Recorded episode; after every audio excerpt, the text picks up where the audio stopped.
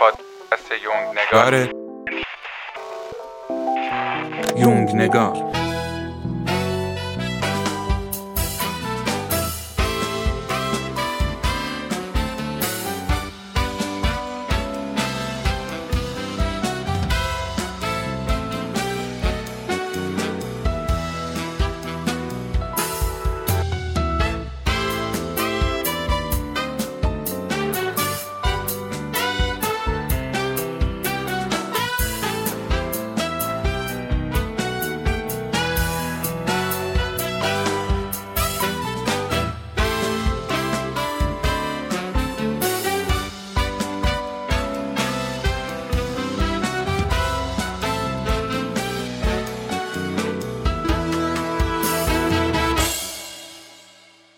یونگ نگاریای عزیز و نازنینم سلام.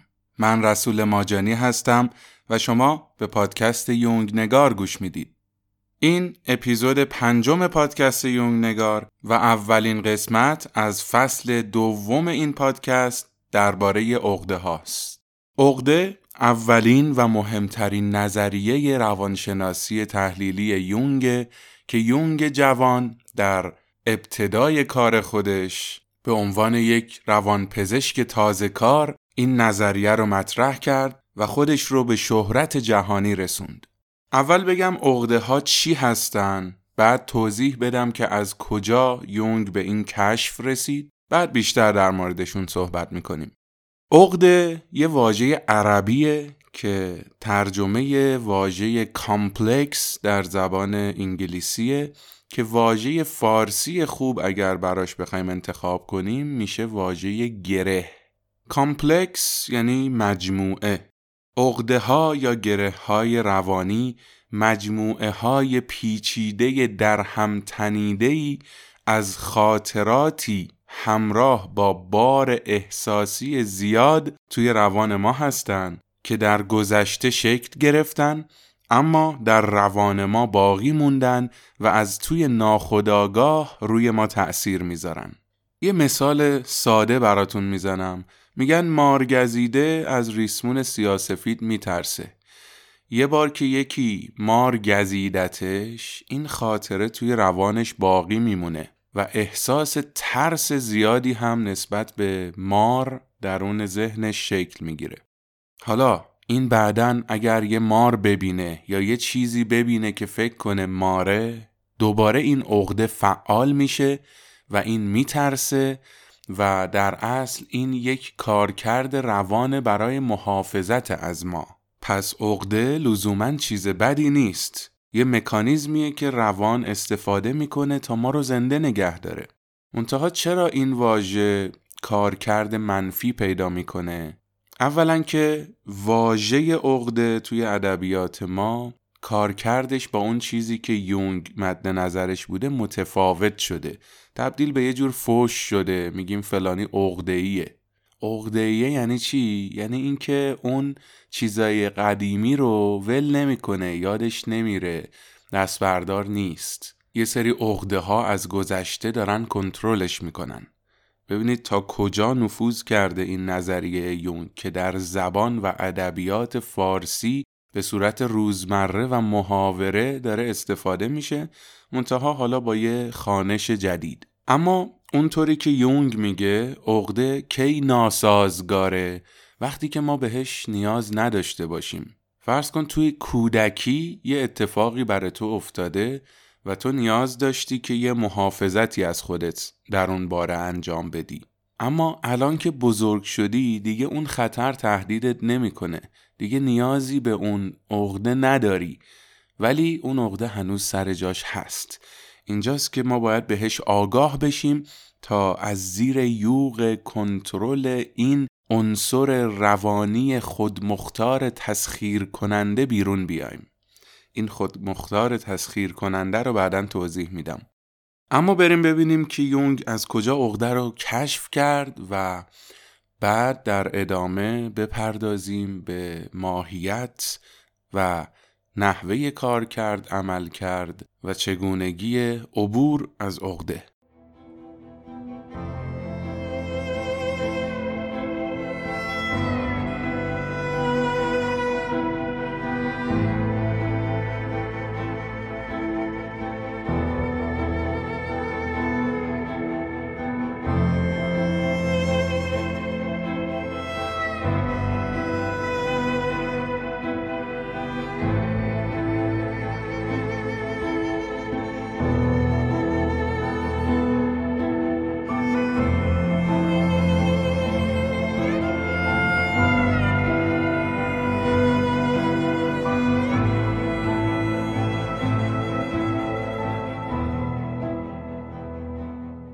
یونگ دانشجو که بود یه سری اتفاقات عجیب غریب براش افتاد که باعث شد پاش باز بشه به خونه یکی از فامیلاشون احتمالا دختر داییش که یه مدیوم احزار روح بود.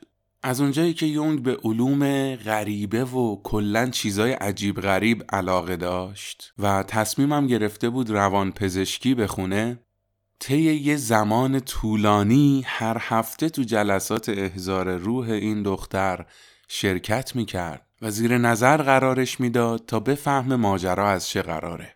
نهایتا با بررسی جزئیات امور در این مراسم و با تطبیقش با اتفاقات مشابهی که در روان پریشان بیمارستانهای روانی دیده بود و تجربه کرده بود یه رساله نوشت یه پایان نامه برای تز دکتراش نوشت تحت عنوان روانشناسی پدیده های به اصطلاح غیبی که این مقاله توی کتابی تحت عنوان روانشناسی و علوم غیبی چاپ شده که به فارسی هم ترجمه شده. بعدا تو اپیزودهای آینده یه قسمت در موردش صحبت خواهیم کرد. اما نتیجه چی بود و چه ربطی به عقده داشت؟ یونگ متوجه شد عناصر روانی توی ناخودآگاه ما وجود دارن به صورت شخصی که مربوط به گذشته ما هستند و این عناصر خاصیت خودمختاری و تسخیر کنندگی دارن. یعنی گذشته ما خاطره ما اون عقده اختیار داره اراده داره. به صورت یه مکانیزم ها فرض کنید یه چیزی مثل هوش مصنوعی نه اینکه واقعا یه شخص مختار باشه. یه مکانیزم روانی که قابلیت اختیار داره و واقعیتش اینه که وقتی ما رو میاد تسخیر می‌کنه دقیقا مثل یک شخص بیرونی به نظر می‌رسه. حتما همتون تجربهشو دارید که یه موقعی دست به رفتارایی زدید کارایی کردید که بعد که به خودتون اومدید دیدید که اه انگار من خودم نبودم. تعجب می‌کنی از خودت که چه رفتارایی بود من کردم. یه فیلم بهتون پیشنهاد می‌کنم ببینید. کارکرد عقده رو متوجه بشین. فیلم جان مالکوویچ بودن. بین جان مالکوویچ. داستانش اینه که یه نفر یه دریچه ای پیدا می‌کنه که به ذهن یه نفر دیگه راه داره. وارد اون دریچه میشه و ذهن اون فرد رو تحت اختیار می‌گیره و می‌تونه رفتاراشو کنترل بکنه. عقده این شکلی کار می‌کنه. عقده ها به صورت مجموعه در روان ما وجود دارن. مجموعه ای از خاطراتی همراه با هیجان مشخص که وقتی انرژیش زیاد میشه تحریک میشه یعنی یه مارگزیده یه عقده مارگزیدگی داره. وقتی یه ریسمون سیاسفید می‌بینه عقدش تحریک میشه فعال میشه انرژی عقده روان رو تسخیر می‌کنه و اراده ما تحت شعاع اراده اون عقده قرار می‌گیره و ما دیگه خودمون نیستیم. یونگ فهمیدش که این دختر تحت تسخیر ارواح قرار نمی‌گیره تحت تسخیر عقده های خودش قرار می‌گیره. این مقاله یونگ سر و صدایی تو دنیا به پا کرد و اونو به شهرت جهانی رسوند و کشورهای مختلف دعوتش می‌کردن که نظریش رو ارائه بده سمینار برگزار کنه کنفرانس بده و این پزشک جوان برای خودش کسی شد که بعدها زیگموند فروید پدر علم روانکاوی که در اون زمان شهرت جهانی بسیار زیادی به دست آورده بود. نظرش جلب شد. از یونگ دعوت کرد که بیاد پیشش خونش توی وین و اینها رابطهشون و دوستیشون از همین جاها شروع شد. و یه کار خیلی مهم مربوط به عقده که یونگ همون روزا انجام داد اختراع یک آزمون بود. آزمون تدائی آزاد واژگان که تونست کارکرد عقده رو توضیح بده و نظریه ناخودآگاه رو اثبات بکنه اما آزمون تدائی آزاد واژگان چیه؟。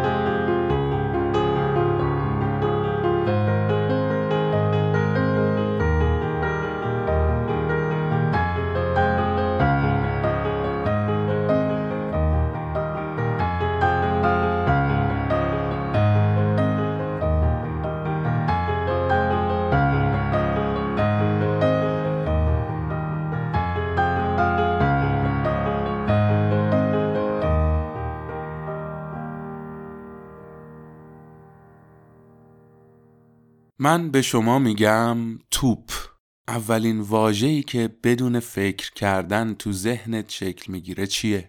حالا بهت میگم گل چی اومد تو ذهنت؟ و وقتی این واژه ها را از سمت من میشنوی واکنشت توی بدنت و ذهنت چیه؟ احساسی که تجربه می‌کنی علائمی که تو بدنت اتفاق میافتن میترسی ناراحت میشی گیج میشی مکث می‌کنی میری تو فکر. آب دهنت قورت میدی پلکت شروع می‌کنه پریدن نفست تند میشه قفسه سینت سنگین میشه سرت درد می‌گیره. اگر با شنیدن یک واژه یه اتفاق روانی یا فیزیکی برای تو میفته پای یه عقده در میونه که مربوط به اون واژه. و از واژه‌ای که شنیدی عکس عملهایی که داشتی و واژه بعدی که تو ذهن خودت ایجاد شد میشه پیدا کرد که پای چه ای در میونه. مثال می‌زنم برات. فرض کن که تو یه روز داشتی توی بچگی تو کوچه با دوستات فوتبال بازی می‌کردین. یهو بابات میاد یه پس گردنی بهت می‌زنه و ورت میداره می‌بره و دیگه نمی‌ذاره فوتبال بازی کنی. همون مثاله که توی سایه هم گفتم. حالا وقتی من بهت میگم توپ تو یهو مکس می‌کنی و شاید احساس کنی یه چیزی خورد پس کلت. شایدم نه. مثلا یکم پلکت شروع کرد پریدن یا شروع کردی پاتو تکون دادن یا هر علائم دیگه ای یا اصلا هیچی. فرض کنیم که علائم سرکوب میشن کنترل میشن. ولی تو یه مکسی می‌کنی یه نفس عمیقی می‌کشی و میگی درد. بعد بهت میگم چرا درد؟ میگی نمی‌دونم. ناخداگاه دیگه یادت نیست. بعد من شروع می‌کنم به کنکاش کردن و سوال جواب کردن تا می‌رسیم به این خاطره. این یه عقده است. و این خاطره در گذشته امروز و آینده تو رو داره کنترل می‌کنه. موضوع توپ برای تو موضوع مهمیه. این آزمونی بود که یون کشف کرد یه دستگاه هم براش درست کرد که علائم بدنی رو بتونه بسنجه و در کمال شگفتی این دستگاه مورد توجه نیروهای امنیتی قرار گرفت و پلیس اومد این دستگاه رو روش کار کرد حرفه‌ای ترش کرد و ازش دستگاه دروغ سنج ساخت که امروز هنوز بعد از 120 سال این دستگاه ها داره در مراجع غذایی برای پیدا کردن دروغ ها مورد استفاده قرار می‌گیره. عقده ها خودهای دروغین ما هستند عقده من نیستم. یک من دروغین از من در گذشته من. باید بتونیم این خودهای دروغین رو پیدا بکنیم تا هرچه بیشتر خودمون باشیم نه گذشتمون.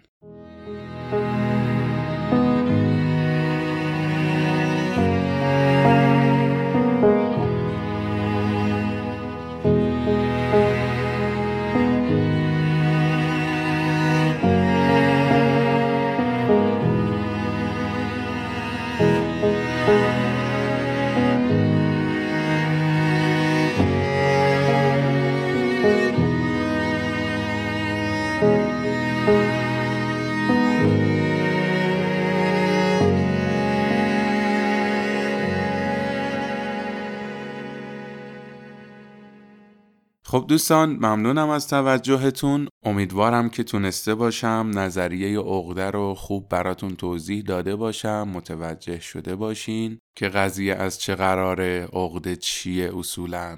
و اگر اینطور بوده اگر که مفید بوده این اپیزود و جذابیت داشته اونو برای دوستاتون فوروارد بکنید. اونها هم بشنون به جمع یونگ نگاری ها بپیوندن و همگی با هم بریم به اپیزود بعدی تا درباره عقده بیشتر بدونیم. نظراتتون رو برام کامنت بکنین یونگ نگار رو در شبکه های اجتماعی دیگه مثل اینستاگرام، تلگرام، آپارات، یوتیوب و همچنین در وبسایت یونگنگار.ir دنبال بکنید تا هرچی بیشتر با نظریات کارل گوستاو یونگ بزرگ آشنا بشید. یونگنگار خودشناسی تا خودشکوفایی.